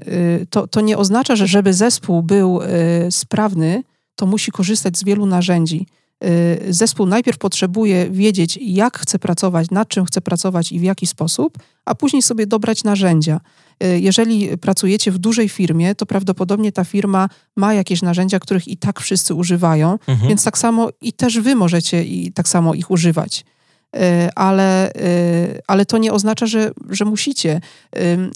Mieliśmy też w naszej firmie takie doświadczenie. Ja próbowałam wprowadzić Mm, już nie pamiętam, czy to była Asana, czy któreś inne z tych narzędzi do zarządzania projektami i wyobraź sobie, że się nie przyjęło, bo ludzie doszli do wniosku, że wolą ten sposób komunikacji dotychczasowy, nawet jeżeli jest y, bardziej chaotyczny, to dla nich jest bardziej przyjazny niż wchodzenie w y, kolejne jeszcze nowe y, narzędzie, narzędzie do komunikowania. Y, odczuli to bardziej jako, jako obciążenie i my w końcu zrezygnowaliśmy z tego, że nie dało nam to tak dużo, chociaż wszystkie właściwości tego, tego oprogramowania są super, to jednak w przypadku naszego zespołu nie dało nam to tak dużo korzyści, żeby one przeważyły nad kosztami. I, I tak myślę, nie dajmy się zwariować. Y, są w firmach narzędzia, y, na przykład w jednej firmie, z której teraz pracuję, mają taki telepresence, to się nazywa. I co z tego, że mają tą telepresence, jak nikt nie umie tego włączać, wyłączać, tym zarządzać, ani do tego zamówić conference bridge, a zresztą tą telepresence trzeba zamawiać przez centralę, gdzieś mogą to zamówić tylko osoby z HR-u, to jest bardzo utrudnione. Y, no i to jest inna kwestia narzędzi, że jakby masz narzędzie, ale ono jest trudne do użycia tak naprawdę, y, albo takie jest egzotyczne, albo, albo nieznane. Y, no to wybierzmy coś takiego, albo oswójmy to, jeżeli koniecznie chcemy mieć tą wirtualną obecność tylko z tych wytyczonych salek i takie wrażenie spotkania face to face, albo możemy te same funkcjonalności ugrać przez coś innego. Zresztą takie rozwiązania typu wideokonferencje, yy, yy, tak jak część korporacji ma to rozwiązanych, że jest taka sala specjalna z doskonałymi kamerami, masz wrażenie, jakbyście mhm. siedzieli naprzeciwko, ale to bardzo ogranicza te lokalizacje, które nie mają tego, tej sali u siebie y, albo mają problemy techniczne innego rodzaju. Mm, kiedyś pracowałam z takim zespołem, który pracował tu po Europie, było kilka rozrzuconych lokalizacji. No i na, na, spotkaniu takim na żywo pojawiły się zarzuty w stronę kolegów z Rosji, że oni się nie angażują w spotkania zespołu. Y, I od słowa do słowa ujawniła się wielka tajemnica, a mianowicie taka, że mają słabe łącze internetowe, niestabilne i że po prostu nie ma mo mo mowy, nie ma opcji, żeby oni mogli podłączyć dźwięk oraz wideo przez to łącze, które mają tam dostępne w swoim biurze, w tej, w tej centrali tam y, w Rosji. Y, I y, widzisz, to oznacza, że albo zmieniają narzędzie, jeśli chcą mieć to doświadczenie wspólnych spotkań i wybierają coś, co zżera mniej transferu, y, albo na przykład zgadzają się, że koledzy z Rosji są podłączeni tylko przez voice. Czyli, czyli znowu, narzędzie jest bardzo ważne i niech ono służy nam przede wszystkim. Dobierzmy sobie, mhm. sobie takie, które pasuje. Podlinkujemy trochę tych narzędzi w materiałach ja dzisiejszego mhm. odcinka. Też mogę polecić taką książkę, niedawno czytałem, jeszcze przed pomysłem na nagranie tego podcastu wspólnym. Work Together Anywhere E, Lizette Sutherland. Jest taka książka, ona też prowadzi bloga Collaboration Superpowers i podcast. E, zajmuje się tematem w ogóle pracy zdalnej. Jest tam cały rozdział w ogóle, gdzie zrobiła listing wszystkich możliwych narzędzi, więc e, też książkę i link do bloga wrzucimy do materiałów. Porozmawialiśmy o narzędziach, o budowaniu zespołów i teraz jeśli, jeśli chodzi o zespół, to takie pytania też, które się pojawia w zespołach tradycyjnych jak budować e, w takim zespole zaufanie wirtualnym? Jak to robić? No właśnie, z czego się bierze to zaufanie? Ono się bierze w sumie z takiego y, międzyludzkiego kontaktu, z tego, że ja poznaję ciebie, mhm. trochę widzę, jak mhm. ty jak ty się nosisz, czym się zajmujesz, jakie te małe rozmowy inicjujesz. Y, I w, w tym wirtualnym kontakcie ono de facto buduje się tak samo. Y, tylko że żeby ono mogło się budować, to potrzebujemy zadbać o taką przestrzeń do tego, żeby ono się pojawiało. Y, przykładowo ktoś, y, ktoś pracuje z innej lokalizacji, może jest ode mnie starszy, młodszy, albo ma inny background, inne wykształcenie, może mi się wydaje bardzo egzotyczny. Jak tą egzotykę w jakiś sposób zmniejszyć, takie poczucie obcości wzajemnej? No po prostu przez wzajemne poznawanie się, przez wzajemne rozmowy. Y, niektórzy mówią, że nic nie zbliża tak, jak wspólne kolacje, obalenie hmm. flaszki. Y, może w, niektóry, w niektórych Niektórzy sensie... to online też robią, także kamerka jest. I... jak najbardziej. Mo można, można. I, I to znowu jest taka rzecz, która y, po prostu możesz zdecydować, że chcesz to robić kiedy ja dołączyłam do jednego z tych wirtualnych zespołów, w których pracowałam, Y, to zespół powitał mnie w taki sposób, że pierwsze spotkanie, w którym uczestniczyłam, było przeznaczone pół godziny tylko i wyłącznie na powitanie mnie. Wiesz, to było niesamowite, bo y, to był zespół chyba 10 czy 12 osób rozrzuconych po różnych krajach. Y, oni jakby byli cały czas w podróży, to była taka, taka praca dosyć mobilna i było bardzo trudno te spotkania w ogóle wygospodarować, a mimo to oni przeznaczyli całe pół godziny spotkania dla mnie. Każdy dostarczył menadżerowi zespołu zdjęcia jakieś tam na swój temat i przywitał się, cześć, ja jestem Modi, cześć, ja jestem i tak dalej, i tak dalej, wszystkie swoje imiona, opowiedzieli trochę o sobie. Na temat każdej osoby był przygotowany mały slajd i każda ta osoba mogła te trzy minuty mi coś o sobie powiedzieć, wiesz, i jest to tak fantastyczny sposób. Ja się czułam Y, nie, że wchodzę w grono jakichś osób, które są gdzieś właśnie rozrzucone po świecie, obce, y, ty, tylko, tylko już jakby takie zaufanie, nie? To, to jest jedna rzecz. Y, druga rzecz jest taka, bardzo zachęcam do takich rozmów jeden na jeden, czyli nie domniemywać, że gdyby Agnieszka miała jakąś sprawę, to by do mnie zadzwoniła, tylko samemu sięgnąć za telefon, zadzwonić do Agnieszki albo zrobić to inaczej, jeżeli macie inno, inne zwyczaje, zaprosić Agnieszkę na, na rozmowę na pół godziny, wzajemne poznanie się. Po prostu taki cel tej rozmowy i taki format, co ty robisz, w jakich pracujesz warunkach, i to i ona wtedy może opowiedzieć o sobie, ty o sobie, poznajecie się, budujecie zaufanie. Y, zaufanie bierze się też z tego, że pracujecie razem y, i w miarę upływu czasu pojawiają się kolejne sytuacje, kiedy widzisz, że ktoś no, robi dobrą robotę po prostu. To, to jest tak jak taka napełniająca się szklanka z wodą. Y, I czyli to, to zaufanie bierze się z doświadczenia.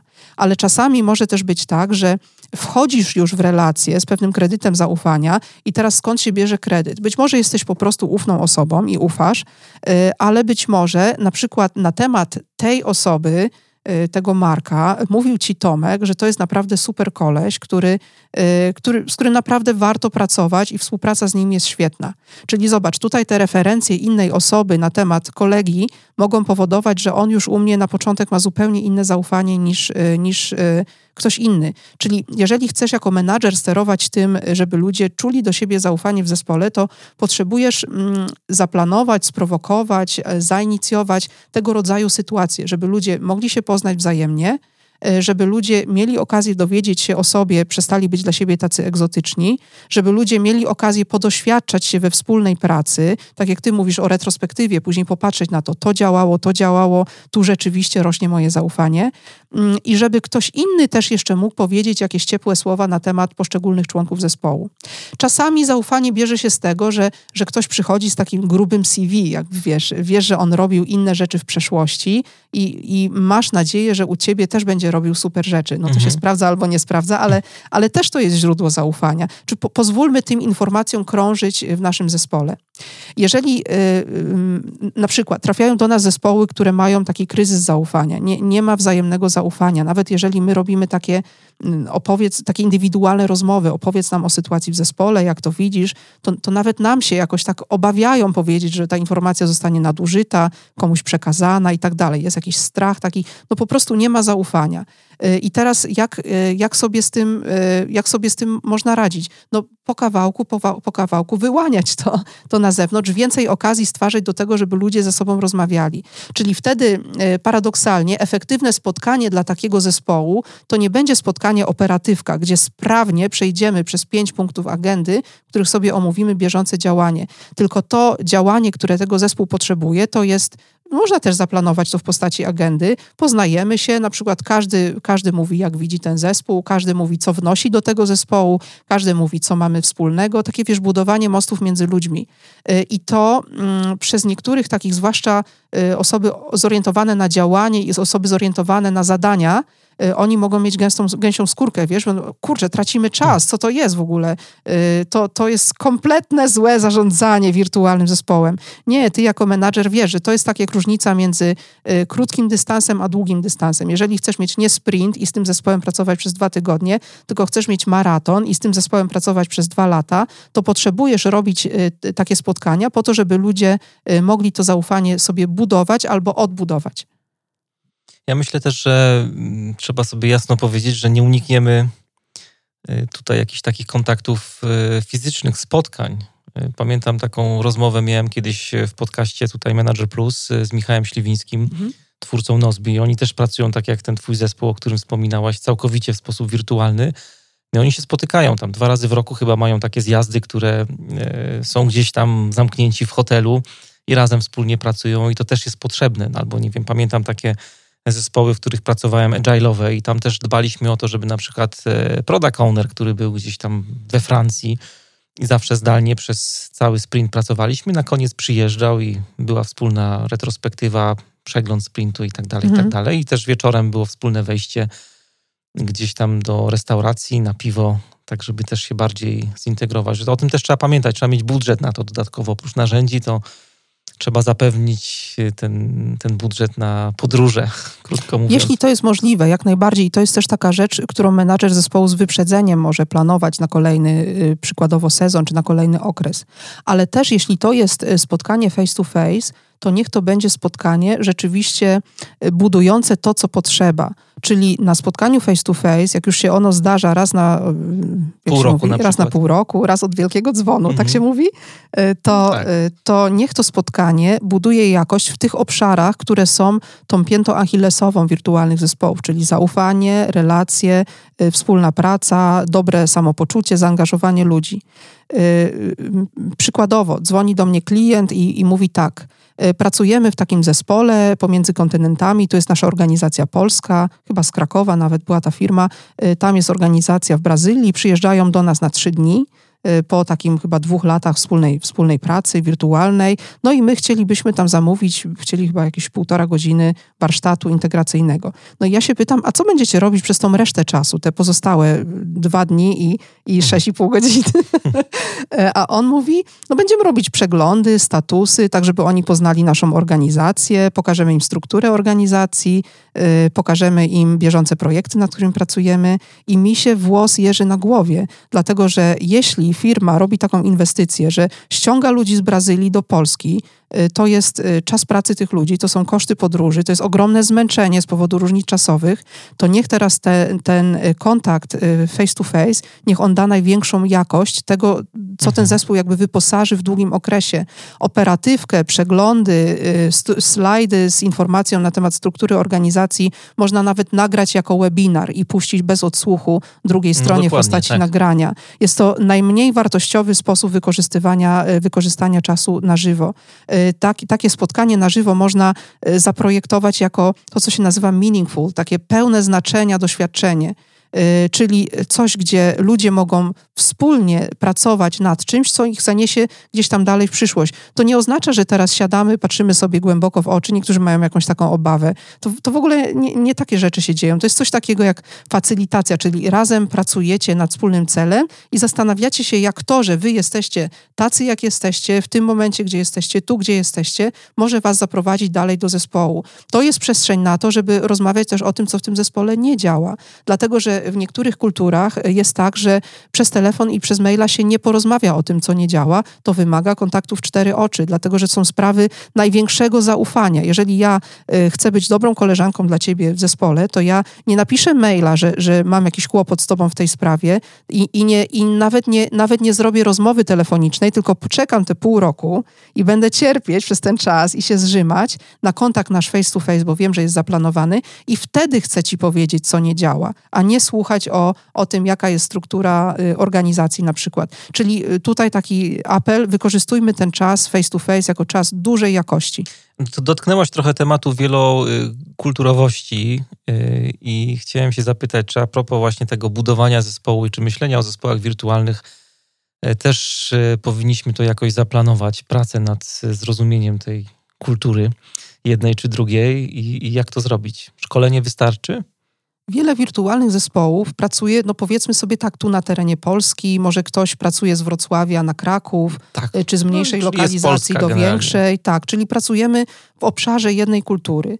Y, te zespoły, z którymi ja najczęściej się spotykam, to są rzeczywiście porozrzucane po, po różnych krajach, po różnych regionach. No różnie to wygląda. Mhm. I teraz dlaczego ma, dlaczego ma sens zajmować się tymi kwestiami międzykulturowymi? No na przykład dlatego, że y, jak robicie razem projekt i, i zrobiliście, zrobiliście razem jakiś etap tego projektu, y, to później jest ta retros, retrospektywa. Więc jest pytanie, podczas tej retrospektywy chcemy się uczyć z naszego doświadczenia. Być może niektórzy będą chcieli powiedzieć, to działało, to nie działało, następnym razem zróbmy inaczej. Mhm. Wydaje się to logiczne. Jednak w innych kulturach może być tak, że y, y, informacji na temat tego, co nie działało, nie udziela się w ten sposób. Mówi się o tym ewentualnie, co działało, i mówiąc o tym, co działało, nie wprost daje się wskazówki na temat tego, co nie działało, ponieważ jeżeli jest przemilczane, to znaczy, że nie działało. E, natomiast danie feedbacku w taki sposób e, nie, nie, nie działała Twoja dostępność i komunikacja z Tobiasem, czy tam z Agnieszką, czy z kimkolwiek, no to jest tak jakby, wiesz, o w otwartości publiczne obrażenie tej osoby, czyli ty po prostu jesteś agresorem na nią. No nam się może to nie mieścić w głowie. Jak to jest? Ja daję uczciwy feedback po to, żeby budować ten zespół i razem uczyć się z tego doświadczenia. Ale okazuje się, że też może być takim wyrazem słabości, nie? Nawet, nawet. O... Więc y, trzeba nauczyć się to, to robić. Niektórzy, niektórzy myślą, a bo to jest takie bułkę przez bibułkę, mhm. ale to jest sztuka, to jest właśnie ta sztuka komunikacji międzykulturowej. A z drugiej strony, jak na przykład y, pracujesz y, z kulturami, gdzie mm, ta komunikacja jest taka mega wprost, na przykład z Niemcami, z Holendrami, z Izraelem, jak pracujesz, to tam jak usłyszysz feedback, to po prostu nie wiesz, czy masz się schować pod stół, czy coś po prostu jest to, jest wypunktowane. Jest tak to tak trzeba. wypunktowane, jest to tak po prostu szczegółowe, bolesne i dotkliwe, że y, no, człowiek czuje się nieprzyjemnie w tej współpracy, a tymczasem oni tylko chcą dać tą dobrą informację. I sam feedback to jest po prostu y, kropla w morzu tego wszystkiego, co się dzieje w tych relacjach międzynarodowych. Ja kiedyś zaliczyłem taką mega wtopę kulturową, byłem totalnie nieprzygotowany od strony kulturowej, zrozumienia kultury indyjskiej. Pojechałem, -hmm. miałem taki półroczny projekt, bardzo fajny zresztą w Indiach i tam E, trochę sobie pojeździłem, pobyłem z nimi, ale pierwszy wyjazd był taki, no oni pracowali przez dwa lata w sposób zwinny, nazwijmy to, i miałem im trochę pomóc, żeby tą zwinność jeszcze usprawnić. No i przyjechałem, wymyśliłem sobie, że tak będzie seria wywiadów z liderami i będę ich pytał, co nie działa. Wszystko działało. tak. Wszystko super działało. Nic się nie dowiedziałem z tych spotkań, mimo że posiedziałem trochę z nimi i porozmawiałem właśnie. nie ten sposób zbierania informacji. Tak. Y, mówiliśmy też sobie dzisiaj o tym, w jaki sposób, jaki kanał sobie wybieramy, na przykład czy wideo, czy telefon, czy czat, czy maila. Y, jest tak, że mm, kulturowo to jest jakoś też uzależnione? Oczywiście, oczywiście. Na przykład, y, wiesz, mm, to może temat na inny podcast, ale tak tylko, żeby zainicjować. W tej całej naszej komunikacji wirtualnej trzeba zwrócić uwagę na takie dwa poziomy. Jeden to jest tekst, czyli tekst to jest wszystko to, co jest napisane, wszystkie słowa a drugie to jest kontekst. Kontekst, czyli na przykład, y, wiesz, rozmawiam z tobą, y, patrzę, jak ty się zachowujesz, y, jak ty reagujesz, ja coś mówię, czy to ci się podoba, czy nie, czy składam ci propozycję, czy ty reagujesz entuzjastycznie, czy najpierw się krzywisz, a mhm. dopiero potem reagujesz entuzjastycznie i, i, i tak dalej, nie? Jestem w stanie odczytać twoją reakcję z tego kontekstu. Ty, ty nie mówisz mi tego słowami. I teraz im dalej na tej liście, czyli, czyli telepresence, czy wirtualna konferencja, tele, wideokonferencja, y, telefon, czat, y, e-mail. Im dalej na tej liście, tym bardziej gubi się ten kontekst. W przypadku maila kontekst też istnieje, bo na przykład jest pytanie, y, o której został wysłany ten mail. Y, napisanie kapitalikami to coś innego niż napisanie małymi literami, albo to, czy w CC jest mój menadżer, czy nie, znacząco zmienia kontekst y, tego maila. Czyli to jest informacja kontekstowa. Y, ale jeżeli, jeżeli w niektórych przypadkach niektórzy mogą chcieć napisać maila, wyłuszczyć, to nie działa, to nie działa, słuchaj, naprawmy to, z taką zupełnie pozytywną intencją, to w, w innych miejscach, zakątkach naszego globu to będzie bardzo źle przyjęte. Mówiłeś o Indiach, tam, tam klasy języki, które są po prostu zmorą polskiego IT. To są takie y, wielo y, tygodniowe nawet wymiany mailowe, gdzie rośnie liczba osób dołączanych do pola CC, do kopii robi się taki wielki, wielki ogon, już później nikt nie wie o co chodzi, a już na pewno nie uda ci się rozwiązać problemu, z którym się zwróciłeś, bo po prostu wybrałeś zły kanał, czyli jeżeli chcesz rozwiązać problemy, to na przykład ewentualnie użyj czata, ale raczej telefon.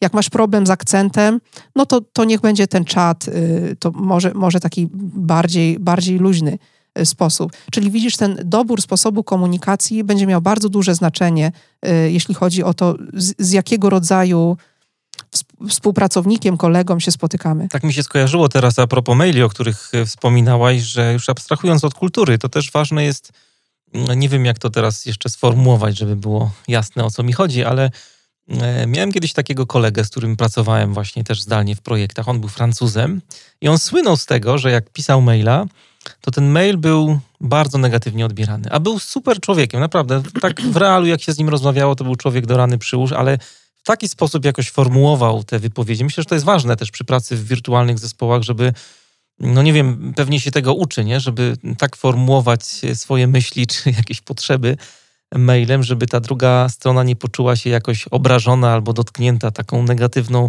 energią. On miał, właśnie się zastanawiałem kiedyś właśnie, co jest takiego w tym jego mailach, że e, ja też sam czułem, że albo jest jakiś taki e, nachalny, opryskliwy, te komunikaty były czasami za krótkie, no, było coś takiego, że, że jak ktokolwiek w projekcie dostawał od niego maila, no to czuł się atakowany. O, może mhm. to jest dobre jest słowo. Jest takie odczucie, prawda? Dostajesz tego maila i po prostu czujesz, jak nagle ci takie to wiele skacze osób to ma, bo to też tak. na co dzień w korporacjach Polak między Polakiem mhm. sobie, to, to nie mhm. jest kwestia jakby kulturowa, tylko kwestia bardziej tego, żeby się nauczyć odpowiednio to, co mówiłem wcześniej, formułować, pisać, y, wyrażać myśli, potrzeby takiej pracy wirtualnej, zwłaszcza, bo jednak gro tej komunikacji jest jednak y, taka tekstowa, nie? jakby nie było. Y, jeżeli mówimy tu o zespołach, y, które pracują wirtualnie i międzynarodowo, to dochodzi kwestia języka, czyli tego, czy, czy ktoś umie tym angielskim na przykład posługiwać się na tyle biegle, żeby tak sformułować tego maila, żeby był taki miły. Y, bardzo dobrą praktyką jest przy pisaniu maili, y, napiszesz maila, może jest nawet jakiś tam gorący temat, albo trudny, albo myślisz, z tą osobą współpraca jest taka trochę mhm. dziwna, może tu podmucham na zimne, poproś kolegę, koleżankę, niech przeczyta tego maila y, z tobą i niech ci powie, jak on, on odbiera tego maila, czy jak ona, co tam można zmienić. Może takie sformułowanie, które tobie się wydaje całkiem jasne, a dla kogoś może może nie być. Y, czyli poproś kogoś, niech ci przeczyta tego maila i, y, i zmień go, jeżeli jest taka potrzeba. No inny sposób na takie trudne maile to jest napisać tego maila i później poczekać może, może godzinę nawet. Lepiej poczekać godzinę niż puścić informację, która zrobi większe szkody to, to jest taka, taka dobra praktyka. No i też y, taka ostatnia rzecz, y, która się pojawia w kontekście też takich wyzwań, o których chciałem chwilę porozmawiać, to są strefy czasowe. Nie? Jak sobie z tym radzić?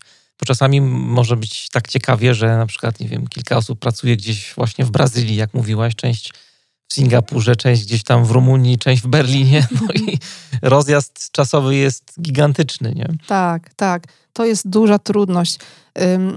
Znam szereg osób, które wiesz, wchodziły w takie globalne role y, z pełną ekscytacją, wow, ale fajnie, mam rolę na cały świat. Zresztą takie no, osoby i bardzo bystre, bardzo sprawne w organizacjach i po jakimś czasie realizowania tej roli, kiedy y, na przykład masz kola o drugiej w nocy, budzisz się, no bo pierwsze dwie godziny na przykład przespałeś i nie wiesz, gdzie jesteś, albo z kim masz rozmawiać, czy to ci jeszcze śni, czy, czy, już, czy już masz tą telekonferencję, i, i ten poziom adrenaliny, który potrzebujesz sobie pompować, żeby być w dobrej mocy umysłowej na tą telekonferencję, a nie zaspany na przykład, y, no, no to, są, to są wyzwania, wiesz? Jak, jak sobie z tym radzić? Y, może tak, takich globalnych ról nie ma aż tak bardzo dużo w organizacjach. Y, zawsze koordynacja stref jest bardzo ważna.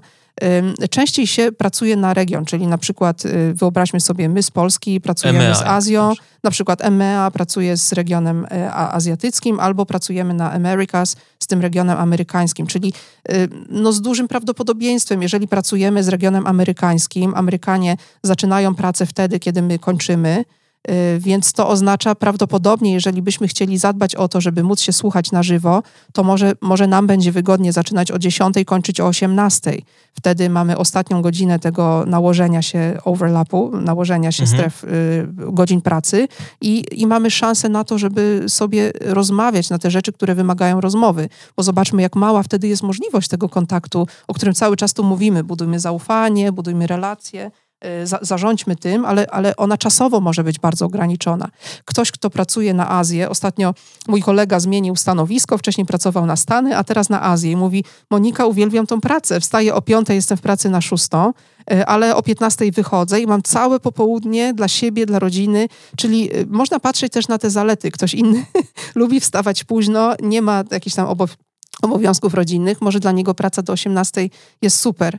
Y, to jest to. Ale w tej pracy y, pomiędzy strefami czasowymi jest jeszcze taka kwestia, jak y, takie jak to powiedzieć, nagłe sytuacje albo potrzeba kontaktu, co ma robić ten twój kolega, na przykład ze Stanów, z Kanady albo z tej Brazylii, jeżeli u ciebie jest już po 18, a on ma nagłą sprawę do, do omówienia. No i czy to jest ok, czy jest nie ok, że zadzwoni do ciebie. Takie rzeczy też musicie mieć domówione, bo inaczej, jeżeli one są tylko takie domniemane, to na przykład mija półtora roku waszej współpracy, a ty czujesz, że więcej już nie zniesiesz tych namolnych i teraz trzy kropki, kogo tam sobie chcesz wstawić, ale chodzi o to, że z tego regionu, bo oni dzwonią do ciebie o 19.30 albo tam, nie wiem, o 20.00, jak akurat kładziesz dzieci spać, ten najgorszy moment, najtrudniejszy w mhm. ciągu dnia, to oni wtedy chcą rozmawiać o ważnych sprawach. Jesteś, ro, roz, y, tak nie, nie masz też tego czasu czasu na to, żeby um, od, odpocząć mentalnie nawet, nie? Od tej pracy. Czasami... Więc jeżeli sobie tego nie ustalicie, że co jest ok, a co jest nie ok, to mogą rosnąć bardzo duża złość na siebie nawzajem. A z kolei oni mogą być źli, że ty nie mówiłeś, że jesteś niedostępny, a nie odbierasz, hmm, a, no tak. a dzwonią z jakąś sprawą. To, to są takie rzeczy do, do wyjaśnienia. Czasami też e, miałem też taką sytuację, warto się zastanowić, czy nie da się przekonfigurować zespołu, nie? Bo te, te przykłady, które tu podałaś są bardzo fajne, żeby tak to regionowo sobie poukładać i komunikować się regionowo. Miałem taką sytuację w, w firmie niemieckiej i tam były akurat trzy lokalizacje w zespole jednym. Mhm. Właśnie był, e, była grupa z Niemiec, z Rumunii i Singapur. Jedna dziewczyna z Singapuru była i wszystko się robiło pod, że tak powiem, Y, pod Singapur, y, co było dużym utrudnieniem, no bo tam rozjazd czasowy był dosyć spory. No i po prostu przebudowali ten zespół. To znaczy ta dziewczyna była włączona do zespołu z tej samej strefy czasowej, a wypięta z tego zespołu agile'owego, który y, pracował właśnie między Niemcami a Rumunią tylko finalnie. I, I, to była ulga dla wszystkich, Bardzo i dla niej, i dla nich. Była, Jeżeli tak. tylko nie tracili dostępu do jakichś kluczowych mhm. informacji, może mogli z nią raz na kilka tygodni robić jakieś tam. Ale to y, jest duże wyzwanie, bo też pamiętam takie sytuacje, które mhm. najbardziej nas jakoś bolały. Miałem taki zespół e, bardzo rozproszony, strefy czasowe i e, pamiętam akurat w zespołach agile'owych e, jest coś takiego, że codziennie się zespół spotyka na tak zwanych stand-upach. Są takie codzienne skramy no i pamiętam, że był to mega problem dla e, tych zespołów, dla nas, bo no, próbowaliśmy na początek robić tak, że delegowaliśmy kogoś na takie spotkanie gdzieś tam koło 12 w nocy. Nie? I on później nam opowiadał, co tam było na stand-upie po drugiej stronie półkuli. Nie? Ale później kolejny pomysł, który był, żeby mm, robić jakieś tam minutki z tych spotkań. No więc możesz sobie wyobrazić, że na wiki było 30 różnych e, artykułów mm -hmm. umieszczonych. Każdy był takim raporcikiem trochę z tego spotkania. Strasznie to nam przeszkadzało. E, poza tym, że jak e, próbowaliśmy tak pracować na strefy czasowe z tymi stand-upami, to też zauważyłem, że się budują jakby dwa takie zespoły w ramach jednego zespołu. No bo tamci mieli jakby swoje spotkania, swoje problemy, o których rozmawiali. No i tutaj po naszej stronie był drugi zespół, który no był takim trochę zespołem w zespole, nie? jakby nie było. Mm -hmm. To, to są mhm. takie momenty, że jest jakaś granica takiej pracy, nie? W pewnym momencie to, to przestaje mieć sens, tak sobie wyobrażam. No wtedy to, mówię, z zespołu się zrobiły dwa zespoły w naszym wypadku i stwierdziliśmy, że to nie ma sensu, żeby tak to dalej ciągnąć. Ta sytuacja, o której mówisz, pokazuje w ogóle, że tak jak w każdym zespole, nie ma czegoś takiego, że jako menadżer poukładasz sobie rzeczy i później już tylko doglądasz, jak tu wszyscy dobrze pracują, y, tylko cały czas się zmienia sytuacja. Na przykład jak widzisz, że y, miał być zespół, ale robią się takie dwie części i Y, y, robią się dwa zespoły w zespole, to teraz co robisz? Jeżeli to przeszkadza, to reorganizujesz. Jeżeli y, chcesz dalej z tym pracować, to stwierdzasz fakt, patrzcie, robią nam się takie dwa zespoły w zespole, co z tym możemy zrobić? Y, jak możemy dalej pracować, żeby to było dla nas efektywne i może przeorganizowanie nie tyle ludzi, co sposobu pracy czy zadań. Czyli y, w tym wirtualnym zespole ciągle musisz mieć czujność na to, co się dzieje, jeśli chodzi o ten układ sił, dostęp do informacji. Dostęp do informacji jest najbardziej kluczowy, jeśli, jeśli o to chodzi. E, zbliżamy się do końca naszej rozmowy, niestety. E, mam jeszcze takie pytanie o Twoje takie największe wyzwanie z ostatniego czasu w pracy z zespołami wirtualnymi. Może jakiś projekt, nad którym pracowałaś, pracujesz? No, mam teraz takie wyzwanie i to jest wyzwanie klasyczne. Y, zespół, który, y, który ma kłopot we wspólnej pracy, wyobraża sobie, już troszkę o tym może dzisiaj mówiłam, o podobnej sytuacji, wyobraża sobie, że przez y, uzyskanie wiedzy ten problem rozwiąże. Mhm. Y, tymczasem wirtualnej pracy to jest coś takiego, że wiesz, jak, jak ja te sesje dla nich też prowadzę wirtualnie, że żeby nawet z taką sesją się oswoić, jak to jest teraz wziąć udział w czacie, czy jakiś whiteboard użyć, z tych wirtualnych różnych narzędzi, jak mogę obserwować reakcje innych, jeśli ja coś powiem. Czyli jest sporo czasu potrzebne na na te takie miękkie rzeczy w zespole, nie? I teraz jak dobrze zbalansować tą wyrażaną eksplicite potrzebę y, informacji, zdobywania informacji z tym, czego zespół naprawdę potrzebuje, czyli z budowaniem relacji między ludźmi i budowaniem otwartości. No mhm. No to jest jedno z takich dużych wyzwań.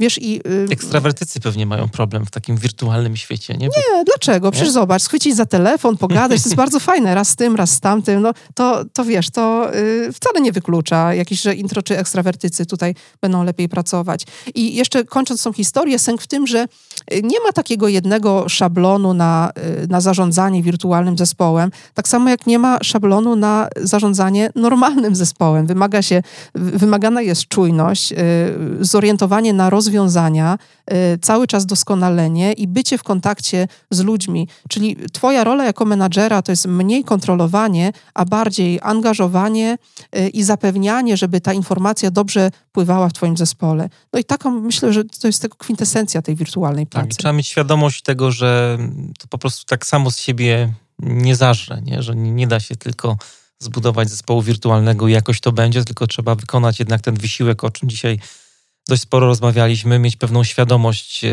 budowania i pracy nad rozwojem takiego zespołu, że to samo z siebie się nie zadzieje, że trzeba włożyć trochę pracy, właśnie takiego wysiłku, żeby ten zespół powstał i zapewnić mu wszelkie warunki potrzebne do pracy, w tym narzędzia na przykład. Też. Dokładnie tak. To jest podcast Manager Plus. Dzisiaj moim i waszym gościem była Monika Hutnik, specka od zarządzania zespołami wirtualnymi i e, międzykulturowymi. Moniko, ogromne dzięki za ciekawą, inspirującą rozmowę. Bardzo dziękuję za challenge. Robiłem co mogłem, żeby cię trochę sprowokować.